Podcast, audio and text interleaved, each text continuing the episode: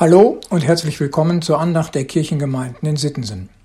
Schön, dass Sie dabei sind, liebe Hörerinnen und lieber Hörer, heute am Freitag, den 30. September.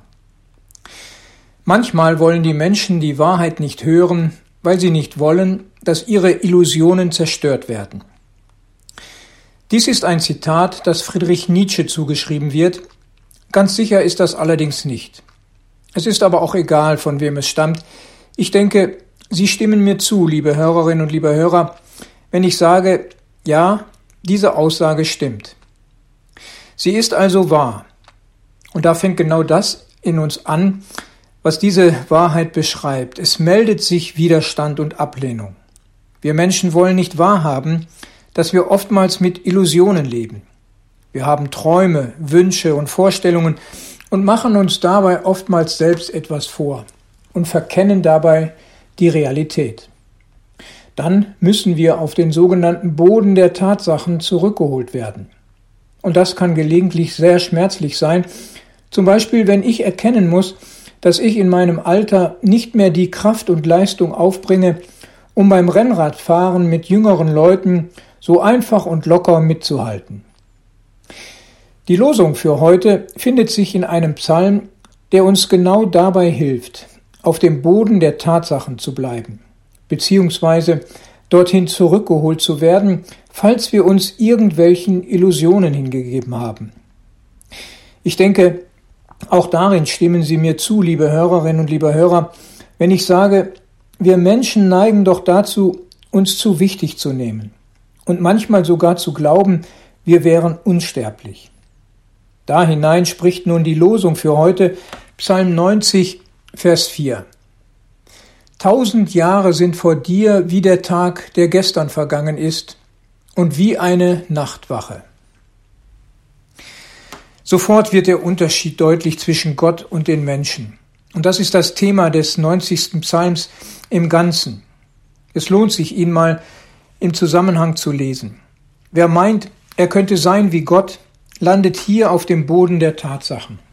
Unser Leben ist verschwindend gering, gemessen an der Ewigkeit Gottes.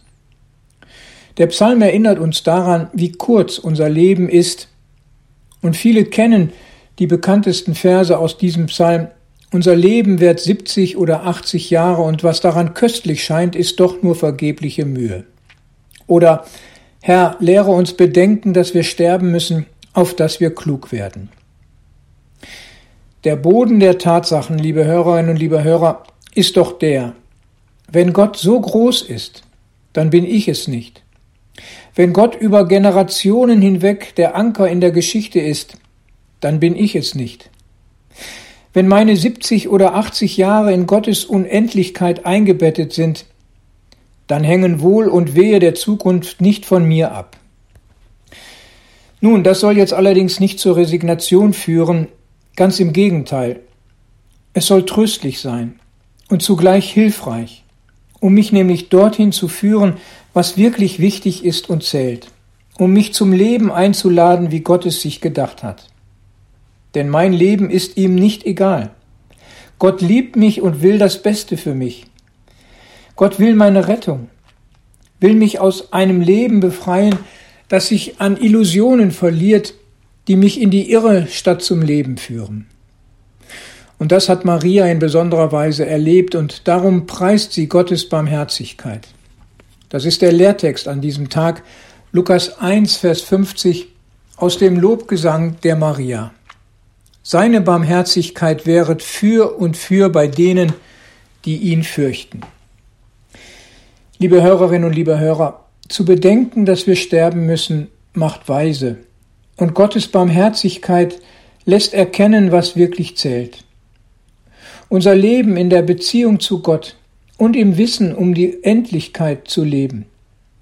Ich wünsche Ihnen, liebe Hörerinnen und liebe Hörer, dass Sie auf dem Boden dieser Tatsachen leben und jeden Tag bewusst aus Gottes Hand nehmen und ihm vertrauen und damit Ihr Leben, Ihren Alltag gestalten. Herzlich Ihr Pastor Ralf Schöll.